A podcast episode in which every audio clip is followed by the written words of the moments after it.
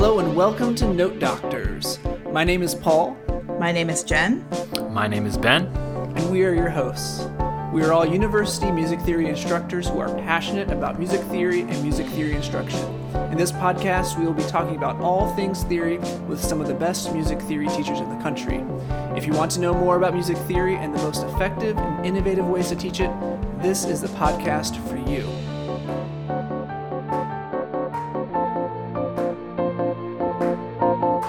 So today we are talking with Blaise Ferrandino about theory, composition, pedagogy. It's a great conversation. Ben, uh, tell us a little bit about Blaise. Yeah, sure. Blaise is professor and division chair of music theory and composition at TCU, or Texas Christian University, uh, where he has been for quite a while, since 1990. Um, he is, as you will find out, a music theorist, composer, and also double bassist. So, interested to find more about his journey and learn about him. Personally, I've had lots of great conversations with Blaise at the Texas Society of Music Theory, uh, SMT conferences, and excited to share some of his wisdom with you all. And when it comes down to it, I'll always tell AP training classes this you know, harmonic dictation, there's no gigs or rewards for properly done harmonic dictation but a good score on a test. That's, that's the. Uh, that's the, the assessment, that's not the outcome. The outcome is proving you can discretely tell linear strands and you know how they might interact to, to um, suggest or create a harmony.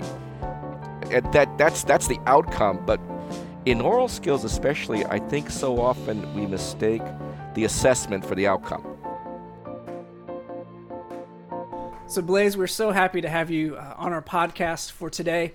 And I thought we'd just start by asking you a little bit about your background, how you got into it, because not only are you a music theorist and a theory professor, but you're also a composer and you teach composition. And so you have those two areas. Kind of what happened first? Were you a composer who eventually became a theorist? Were you a theorist who eventually became a composer? Was oh. it a little bit at the same time? Tell us a little bit about that probably at the same time. You know, I, I had such a wonderful high school experience because I had a he just uh, a wonderful teacher for three years.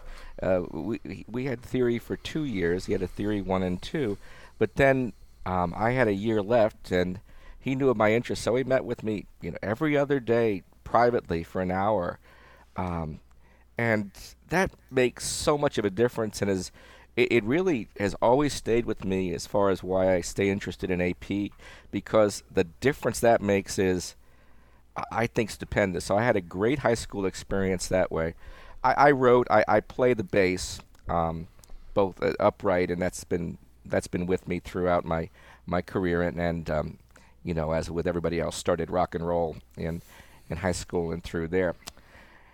Uh, so when I went to, uh, let's see, I started at Manhattan School of Music as a composition major my freshman year, and um, uh, the thing was they really were not very encouraging of playing, and I wanted to do more applied kind of stuff. You know, I wanted to mix it up. So I transferred to Ithaca College, and there I did a double major in music education strings, and um, and composition.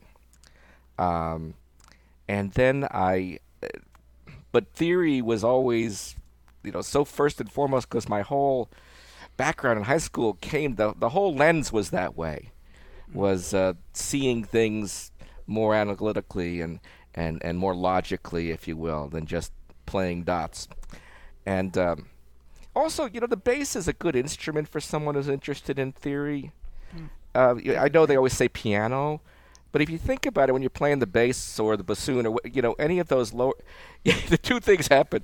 One is often you have time and the technical room to listen to somebody else. You're not playing all the licks all the time. Uh, you can actually look at a score and play bass parts in a lot of symphonies, and, which.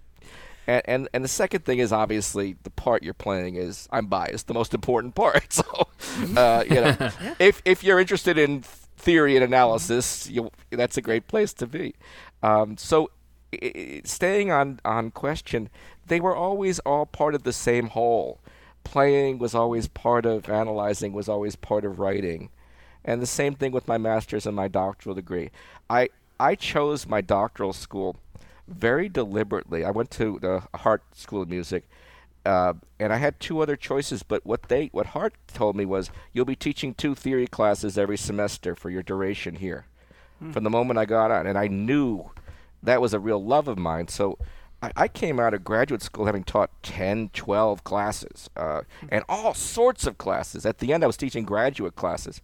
Uh, so that that was really uh, that that interest in theory and theory teaching actually was more important to me than the composition teacher, uh, who ended up being great. That experience was great as well. But I really wanted to have that experience in my doctoral work to teach and to obviously to teach theory.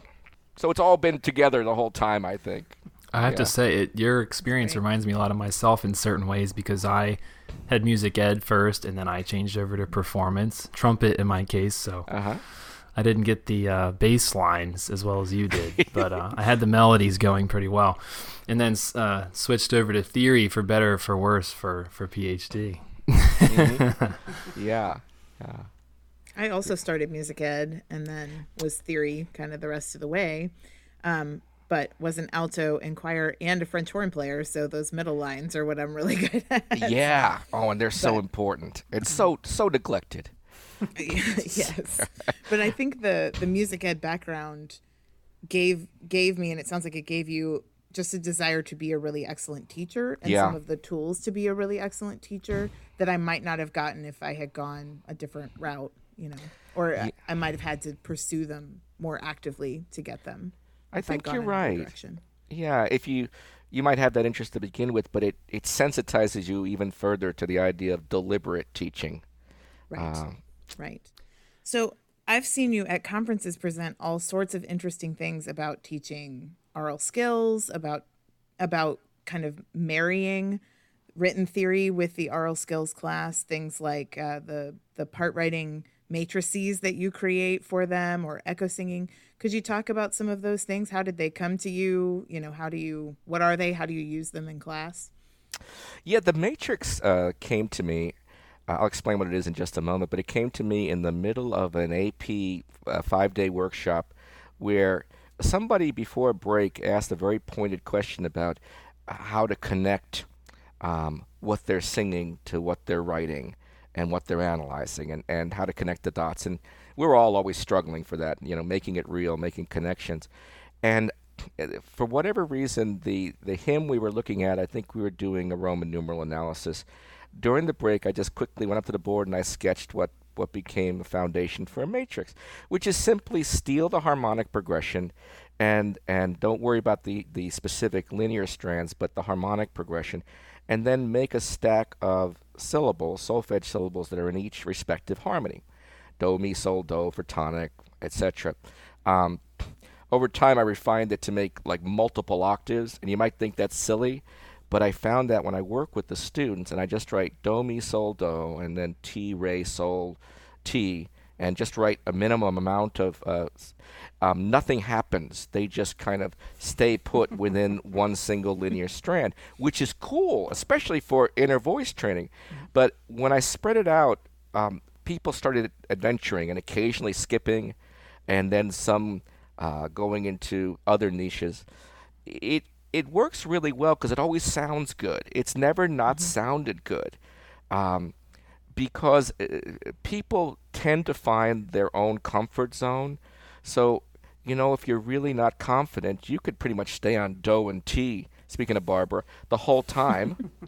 right? You can just hang on do and ti pretty much every and so people will do that. Or boys, a lot of times you can hang on sol for a long time. Mm-hmm. But then other folks who want to try other things. Then what comes out of that is very organically people don't tend to sing things that are awkward uh, they get mm-hmm. fouled up. They'll sing ti and they'll go to do. They'll sing fa. They'll go to mi. Sometimes they'll go to sol. They'll sense the little bit extra energy it takes to go one way or the other. When they skip, even if they can do it, they'll note that although this is quite possible, uh, in their own voices, it emphasizes the pitch. And so, if you will, hops between linear strands. Uh, it, very organically, uh, it, it my, my favorite way to describe part writing or, or harmony in general is the interaction of linear strands within harmonic pitch space. very organically, it gets them into not only um, uh, individual linear strands in the sense there, but the way they interact with other people. There's all sorts of things we do with it, sing with it for fun, but then sometimes I'll have folks uh, circle the notes they're going to sing, the pitches they're going to sing, and then while they sing them, make every effort to listen to what somebody else is doing. Um, I always think and and uh, that one of the great scaffolding opportunities that's skipped over in teaching something like harmonic dictation or two-part dictation is you have to be able to hear a single line discreetly, all right, on its own. Different types of lines, you know, more static inner voice lines, uh, bass lines, melody lines. You need to work on that. But then, very often, when I observe teachers, they immediately then throw two lines at them and say, now write them both. But there's an intermediate skill, and that's the ability to take out of a complex texture two or more lines to extract orally a single line. And that's a really important step to be able to pull it out. I, I can't tell you how many times I've had, uh, I've observed classes. Um, and somebody just jumps right into harmonic dictation and says, "Okay, now you're going to hear all four parts, and I want you to take two out." What? and it's not even the difficulty of the progression or or the difficulty of the individual strands. It's the discrete skill of being able to pull a single linear strand out of a complex texture. And yeah, the matrix kind of got me thinking about that, but it's it's an opportunity to see the entire complex texture and then uh, be able to discreetly sing or hear a linear strand. It works that way too, by the way. You could play the progression and um, and maybe say, okay, uh, here's the line that starts on mi, and I want you to follow it. And he, now you have a, a uh, an aid. Not only uh, you're listening, it starts on mi, but you can see on the page, basically the menu, moment to moment. Oh, under for ghost. So so that kind of thing. Uh, the, Jen, what what led to it was what we're all trying to do to marry the four aspects of literacy together: reading, mm-hmm. writing, speaking, hearing. Yeah. And it's a good opportunity. It, it, crosses across them easily. It yeah. does. I love too that there's kind of no wrong answer. They can just create a path and what they make, they make. Mm-hmm. You know, there's not there's not something that's better than another way. So it gives them a little bit of maybe freedom or yeah. a feeling of kind of like I can do this. That that was simple, you know. And I remember when we did it, I think you had you had us do that where we we sang ours but then we had to be able to tell the person next to us what they did and vice versa and i remember thinking you know this is a really good skill to build because it's not simple or straightforward and, and that is the that is the missing step so often while one thing is going on can you discreetly pull out the other whether mm-hmm. you're singing or you're just hearing two things at once um, and when it comes down to it, I'll always tell AP training classes this. You know, harmonic dictation, there's no gigs or rewards for properly done harmonic dictation, but a good score on a test. That's that's the uh, that's the the assessment. That's not the outcome. The outcome is proving you can discreetly tell linear strands, and you know how they might interact to to um, suggest or create a harmony. And that that's that's the outcome, but in aural skills, especially, I think so often we mistake the assessment for the outcome. I think it happens yeah. in other aspects of theory, but I think especially in aural skills. I'm totally yeah. with you. I do a lot of observations of of the teaching fellows um, at North Texas, and one of the aspects of the teaching observation form that I actually created is sequencing, and you had talked about how when you have a specific outcome, you don't just jump right from the first play to pulling out all these things. You have to think about what is the best possible way of breaking this down into really manageable steps, into discrete skills. I love that. I almost always have a lot to put in that area of the of the feedback form because there are always mm. ways to think about different ways of sequencing and breaking down until you can get to that final outcome, as you say. I, I like that. Thanks for sharing all that. You bet. Yeah, Yeah, I think that's so important as as a, a professor, a teacher, that you're thinking like the student, and you're coming to whatever topic, harmonic dictation, and you're thinking, okay, what are all of the steps that have to go into, you know, getting that final, final uh, uh, four part writing or four part um, exercise finished. So, what are some of the perhaps uh, things that we often forget? You know, if we've been teaching the same thing say harmonic dictation, you know, or, or whatever, you know, theory topic, Yeah. whatever, augmented six or whatever, you Yeah. know, what are some of those uh, things that we often forget when we're doing it for the fifth, tenth, fiftieth time? Yeah, And how do we kind of keep the mind of the beginner um, always at kind of the forefront? What a great question. Yeah. Um, you know, there's a few things. Uh, There's just a comment on what um, uh, you and Ben were finishing with. This, the discrete steps are important steps to a final goal, but actually, the discrete steps are skill sets that are perhaps more practical, more useful for the practical musician than the end goal in a theory class. And that's the part I never forget. Is is man, this person needs to be able to hear someone else while they're playing. This is really important. Yes. Musicians, this is like it. Uh, or you need to be able to hear ahead and choose a pitch out and hear what it's going to sound like and get it. So, although part of it is to get to uh, a certain kind of composite outcome, the dis- I, I think young teachers, all of us, forget that the, the discrete steps and the skills that evolve there are golden unto themselves. Which I, one thing that I like about that is, you know darn well that ear training classes are incredibly uneven, and you get this. Well, if if if you build it this way, then if there's like ten discrete steps to a goal, and somebody gets six of them, that's still golden. Yep. They might mm-hmm. get a you know a 78 in the course. Still, that's a real 78. That's a true old-fashioned C. You know when it meant something. That means for, average for a musician means better than a lot of things. You know. That's now like a B plus. Right no, there. man. It's yeah, right. Gift B plus. So things we forget. Yeah, I was thinking about this and what I have to keep reminding myself of. Um, one motto I have is is always always start off from ignorance, um, building it as if it's not an established fact and uh, you know from the get go. Um, I, I, often believe I believe this firmly. It's the way of the world, but I really believe this. The the old uh, any baseball fans or anybody play little league. Remember, you know, they always stick the worst player in right field. The basic reason is most people are righties. They pull the ball. Nobody, nothing gets hit to right field because no kid can get it out there. So the right fielder doesn't have to be able to do anything. There's that great Paul Stookey song, right, about out in right field, if you've ever heard it. Uh, but then the true baseball fan knows a little more down the road that the right fielder actually has to have the best arm, number one, and number two, because they have to make the throw across the dime, the third. But they also have to, the slices in right field are much worse than anywhere else. It's a hard field to play. Um, really, your best player should be in fundamentals. The first grade teacher should be paid two hundred fifty thousand dollars a year, in my opinion.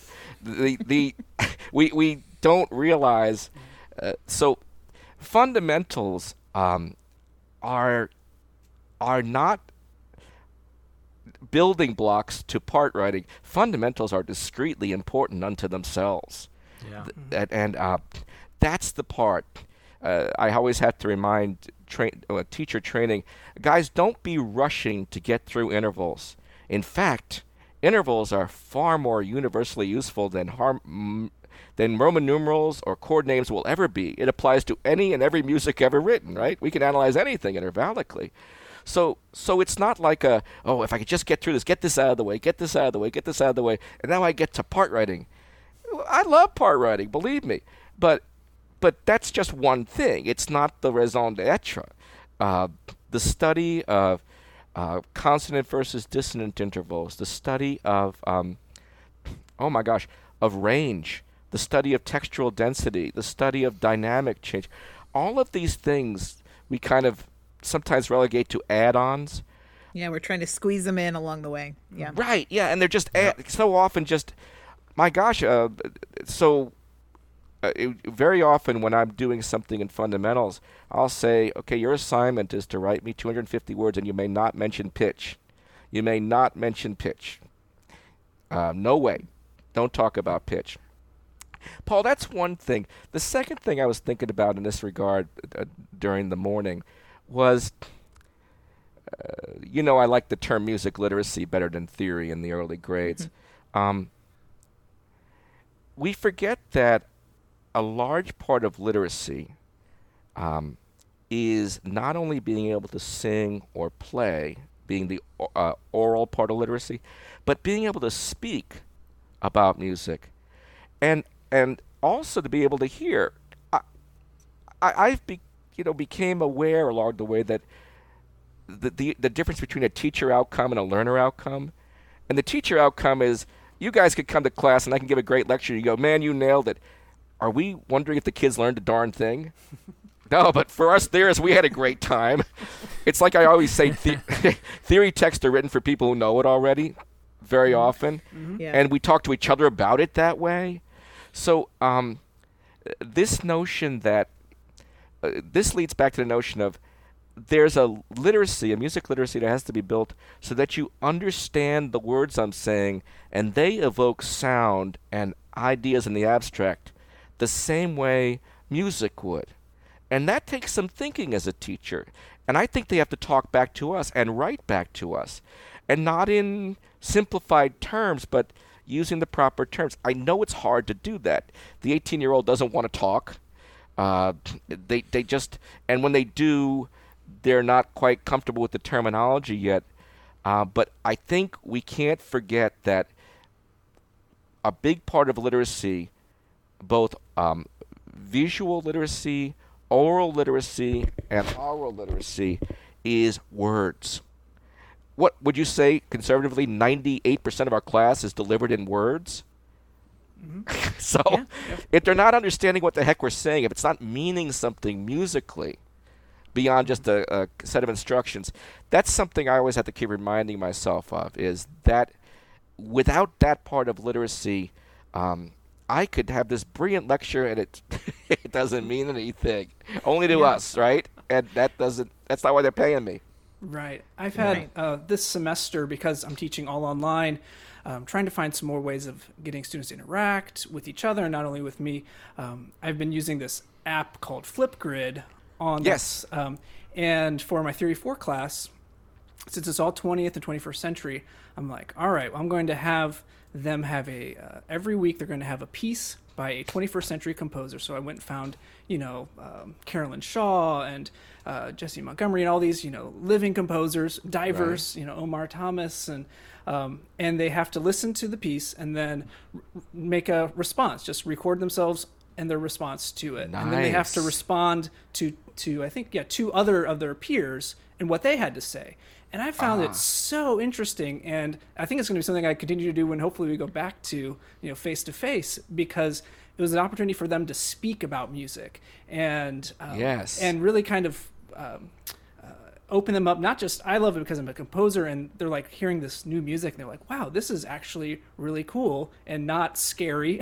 but it's giving them the opportunity to you know use that kind of uh, literacy uh, to be able to explain, and maybe I'll have them write a paper. They probably will, will be less enthusiastic about that. But I found that to be so enriching this semester is hearing them their responses to this music and giving them that opportunity. Oh, I love that. I'm going to steal that. That's great. Yeah. Yeah, I'm doing a similar thing with my theory ones where I said do not be limited in genre, style. Please be open minded. Talk about music that you really like, something that inspires you. What is it that makes this piece work? You know, Mhm. what is it about it? Um, because I've talked to some of my students in the past, and there often is maybe one or two pieces in particular that are really quite inspiring to their whole path, to their journey. You know, whether it's Yeah, a piece oh, on an yeah. instrument or a piece they've heard, or they were in a certain concert, or they heard something on online or a game, and that's really inspiring. Yes. And I just give just to give them a chance to talk about it is is really really fascinating. Yeah, I, it's so important. That's that's so heartening, so encouraging to hear because um, that that is uh, we're. I think we're language teachers. Maybe not in my mm-hmm. graduate classes, but but I think I'm primarily a language teacher for at least two, maybe the third year as well. That's my primary gig, and so it's kind of like the difference between teaching a language course the way most of us have had it, where we had it like four semesters, six semesters, and really can't say much of anything. Maybe can read a little bit, and you can teach theory that way, right? And you, and, and, and, and on the surface, people get grades, and at the time they they uh, jump through the proper hoop. but they they can't speak the language. They have no idea. Maybe occasionally they go, "Oh yes, authentic cadence. I've heard of that." Or it's like you know, "Como se llama?" or something. You could say one thing or hear, "Oh, I recognize that. They're insulting me." Or so. but it, yeah, it's to get really good language teachers go way beyond that to the kind of thing you're talking about. I know you don't. I know your vocabulary is limited, but you do have some. And here's some I'm going to provide for you. Some vocabulary. Now talk about what you're hearing. Mm-hmm. Yeah, start getting into it. Yeah. It's really good. One of the things I love about doing this podcast is that then I'm like, I'm going to use that. I'm going to use yeah. that tomorrow. It happens every single time. Um, so could we shift gears and talk a little bit about composition because you yes. are actually the mm-hmm. first kind of composer that we've had on the podcast. Paul is also a composer. We were talking about how theory pedagogy often has kind of, you know, there's a lot there, a lot of a lot people talk about it a lot. There are presentations about it a lot. And I don't know that composition pedagogy is quite as maybe laid out. I was wondering when you teach your really young students, do you follow kind of a curriculum? Do you have a set of activities you give them, or do you sort of let them guide the path a little bit? How do you approach that? Okay. Um, we, we established a, a, for our comp majors, they have a, a composition. Sound has changed. Is it still okay for you? Something just mm-hmm. changed on my end. I don't know what. Um, with our composition majors, they take two semesters in a class. And um, at first, I wasn't sure about this when I got to TCU, though those 31 years ago. Um, but but then we, we evolved the curriculum. Eh, the fact of the matter is, it's really hard for a kid to fill even a half hour lesson when they first come in as a composer. And right. uh, it's it's a lot better when they can hear other people and contribute their idea. And if it's a week where they didn't get anything done, if it's just private lessons, boy, it, it it's it's an uncomfortable scene, right, Paul? When you walk into mm-hmm. your teacher, you don't have you have three measures, you start BSing, you start saying, "Oh well, mm-hmm. right. this week," and you start right. you, you try to and make they were up. scribbled in the hall 15 minutes before right? your lesson. yeah, you feel so. It's it, it's worked tremendously well because by the time they come now to their third semester, um, they can fill 45, 50 minutes of an hour lesson pretty consistently. That works well. Um, they they've uh, the way those are run is basically on on formal templates. Let's write melodies. Let's write a phrase. Let's write a period. Let's write a binary. Let's write a song. These kind of things mm-hmm. straight through with a lot of listening as well along the way, and it, it, it has worked tremendously well. We have a great person teaching it. So when they come to me, I, I do have some normal things I do. I don't force them in case it's not the right path, but it almost always is. Um, one of the first things I, I do is I have them go to poem, poetry and read poetry, speak poetry, attach rhythms to the reading of the poetry. We, we parse it tremendously. We look at versification, we look at prosody, we look at um, ideas. But then I have them immediately write um, a rhythmic realization of the poem. No bar lines. Uh, one of the, I, I, call it the tyranny of the bar line. One of the hardest things for me, and I think most composers to get away from when you're young, is, oh, and I'll land on one, and I'll land on one, and I'll. La-. It, there's this right. We kind of are brought up that way, as opposed to letting the idea what, to be what it's going to be and consider meter the same thing it is in poetry, which is a, a backdrop, a given, something you can come into and reinforce, something you can work against. And that becomes the poem, right? The way you come in and out of the presumed meter or the presumed dance, a march, a saraband. Um, so I want them to write the rhythm that comes with those words. And then after that's really solid, they can recite it and we can, we talk about it. They can intone it if they like, but I want it I want it in time. Then I have them drop bar lines. Um, and, and if it works out that it's just symmetrical all the whole the whole time and and uh, and the meter doesn't change, that's great. However, it turns out, but especially with the English language, I think it's very organically dropping a beat here and there works. Mm-hmm. It's it's it's kind of interesting, but they drop the bar lines. It it frees them, and and also it it it makes clear to them uh, here, here's a don't tell anybody. I despise the fact that AP calls what I would call duration rhythm, because rhythm, mm-hmm. and meter are two separate elements that then interact. Right. One of my favorite images is that um, rhythm is to meter as pitch is to key. Yep. Mm-hmm. They exist free of each other, but boy, once you put them together, they have an impact upon each other. So, for a composer, having this control of that element, of, of the durational element, or at least an awareness of it, uh, works really well. So, they do that, and very often that goes ahead and turns into a song. I next steps uh, if we uh, get it within a meter, I'll say, all right, add pitches. And then I'll have them write a counterpoint above and a counterpoint below. Um, if they need rules, fine, but usually just what sounds good to you. And then, then an accompaniment if we want to build there. This is kind of like the same thing with the Matrix. Mm-hmm. Every step of it's golden and good enough in its own right, but if it ends up in a tune, which it often does, all the better and and it also teaches them the lesson that it's wonderful when it comes to you uh, as a lightning bolt in the night, but Paul, it, it, I wish. You know, maybe maybe about three measures sometimes, right. but usually it, the, the the methodical approach to to actually mm. writing something in a deliberate, considered manner. So that that's one thing I love to do is is the song obviously the poem gives them form it gives them a beginning a middle an end sections very often it it lays that out for them already and they don't have to think of it it, it so uh, there's a lot of givens there. I'll do this another thing i'll do if if it's not a song or or it might be it's a singer who comes in and they're very sensitized to these things already or and, and, I'm looking to get them onto something else, I, I will give them melody assignments with very specific um, recipes. Like it's in three four and you can only write with three pitches and there's three sections mm-hmm. and each age measures long. That kind of thing um, that works just like a charm um, hmm. or it, it, these are these are not new ideas these are hmm. old ideas these are these are good old fashioned ideas from the 17th century give me something give me a fixed thing and mm-hmm. write against it yeah. right here's your canvas firm whatever you want to call it the poem's the given this is the given mm-hmm write something that goes with it. Uh, it also gets to kind of the core thing that composition is is uh, involves creation, but composition is the putting together of things, right? So the idea that you start with a blank page and you you can't have anything to go off of that's that's fallacious. That's right kind of late nineteenth so, century hogwash. yeah, you know, just there, and then all of a sudden, boom! You know, you have a symphony. Right.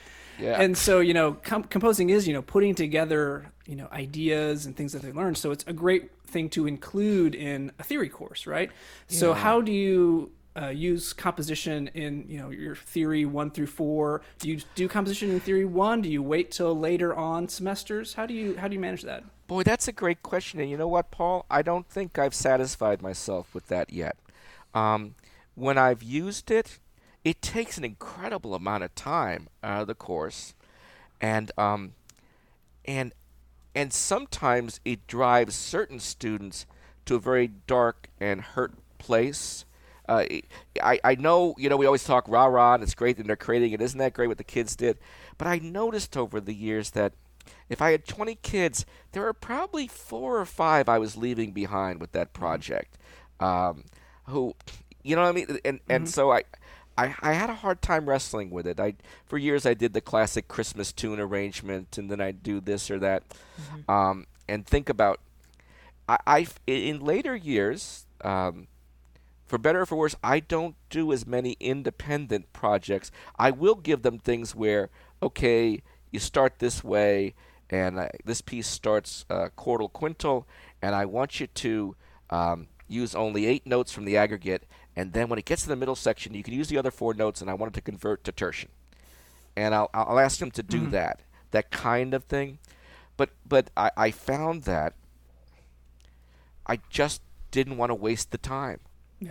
Yeah. It is a I, lot of effort, and it's mm-hmm. students have such a hard time approaching it because they're like, "Oh my gosh, I have to be like Beethoven." They're looking at they have this romantic right. ideal of the composer. I'd I'd love to do it, but but then I have to weigh it against what I lose, mm-hmm. and there's a heck of a lot I lose. So I, I, I have found ways to sneak it in with smaller projects, but I, I keep in mind that for years I did it and I just never found the way not to leave 20% of them where I know they didn't really get anything out of that. Now, yeah. right? I found with ex- projects, yeah, where like either the project is so restrictive that some of them feel like you've totally cramped their creativity, but it's restrictive enough that the ones who are scared of composition are like, I can do this because it's really straightforward and it tells me everything I have to do. Or there's enough freedom that the students who feel a little scared to do the project are now really terrified yeah. don't know where to start you know? And so i found that too. I actually this year for my theory 4 class i decided to give them they have a selection. So for they have kind of a final project in the class but there's options. They can choose to write a short analysis paper. They can do ah, a composition I like that, yeah. they can so they have so they have paths they can take. I like that I think that's a good way. You know, one thing I do do is, is in the way of composition is, is arrangement kind of things. These are fun. I they uh, they're always a hoot. Yep. I'll take a tune and I'll I'll I'll get the tune, a hymn tune or something, and I'll figure out, hey, in this phrase I could get a Neapolitan and a secondary augmented sixth, and this phrase, and I'll give I'll put them in groups and say, you write this phrase, you write this phrase, and then we do a mashup and get the kids to come in. It's a hoot and I've I've made it so it can't go wrong unless they blow the part writing, which they do, yes, occasionally. But still, they like that. So it's back mm-hmm. to this. Um, they are composing, but it's not a blank sheet of paper. Yeah. Mm-hmm. Yeah. I, I, had a question for the composers as well. I found some of the same things that y'all are saying to be true. What I decided to do last year was do a very, very short composition. Okay. And what I gave them was actually a topic a, like a humanities topic, like for example, nostalgia, nice, um, or a broken relationship. Um, and oh, I think I had three different topics, and then I just let them write um, in my theory too, and they seemed to really, really like that. And then afterward, I would discuss a song that I thought uh, kind of correlated to nostalgia for me, and I just talked about that as kind of a like reflection piece. But uh, what what are your thoughts on that? Like the little short uh, compositional pieces. Yeah, sure. Um, I, I guess this this is going to sound so funny from a composer, but I keep asking myself, what's the outcome? Yeah. Uh, what am I trying to accomplish with this? It, it, the outcome traditionally was this. This is when I came up. Uh, the outcome was, well, uh, if you write with serialism, you'll understand it better. Nah. Most serial composers don't understand it. There's a, I guess about ten who really, really got a grip. Um, so uh, there was this. Well, there. If the thing is, you know, when I use it, Ben, um, and I would say, let me see. If I took a typical two-year period, I'll maybe have a couple of times in various levels where I'll do a composition project. It depends on the kids. I'm never going to write it in because it really depends on that group. I had yeah. a group three years ago who I did two projects with because they were built that way. They could reach the outcomes I needed and do it through that as well. But if the outcome is just to have a creative outlet, although that's fun, um, I think their whole life is spent on creative outlets. so it's I, I if it fits where I want to get them. Um, then I'll, I'll I'll do that. I I have a class right now that came in advanced placed, so they came in uh, um, and started the second semester of theory in the fall last year. They're very swift. They're very quick. Um, we just gotten through concentrating on scales. We're concentrating on sonority types now. Okay, and we're very heavily invested in Debussy music. Um, so with them, I probably am going to do some kind of thing um, where uh, I kind of give a recipe of that sort. Start in this mode. Da, da, da. I, am I'm, I'm always very interested in the aggregate because the aggregate study because it's so easy. Like mm-hmm. you get to use and it's so it works and it works for Debussy and it works for all of them. You know. Yeah. Oh look, like Boieldieu, right? In, in sales, he so clearly controls the aggregate and then goes into the whole tone section. He's using the other, and then he mm-hmm. adds the other one. So if you say, okay, if you use these here, it's so it's so wonderfully childlike to say, you know, you go to the piano. This section's on the white keys, right? And this section's on the. I mean, that's cool. That's that's yeah. That's how we we we got into mm-hmm. music was doing that kind of thing. So they're that kind of class where yeah they will have something this semester, but I had a class last year that it just it would have been a negative. It, it would have just bogged them and uh, really been time off is what it would have been for them. Yeah. Yeah, well, no, I appreciate your thoughts on that because I just was going out on a limb for a little bit, and it's always good to hear feedback from from well, the and composers and composer theorists and theorists. and, and, but Ben, I think you you must sense the kids in front of you. This is the right thing for them because it's it, see my thought is that doing a composition project in a theory class is primarily a tool, not an outcome. It's a means to an end. So just as with any of us, we don't take out the same tools with every class right we go oh this class that's not the right tool i'm going to mm-hmm. get the other tool so that that's how i feel about it. it with some classes exactly the right tool and with others it's like you know hitting a spike with a with a pliers you know, like uh, well we could talk for i think another couple hours here but we promised to be uh, you know 30 minutes or so. So we're actually going to come coming to the end. But before we close we have some uh, rapid fire questions for okay. you. So each one of us um, are going to ask you a question. Uh, these questions are unknown to you and perhaps even unknown to any of us. Um, and and so these are just you know you don't have to think about it just what comes off the top of your head. You don't even have to defend it.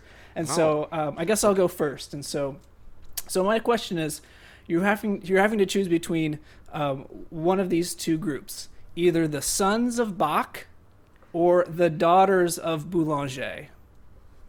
Sons of Bach. So CPE, JC, yeah, yeah, yeah.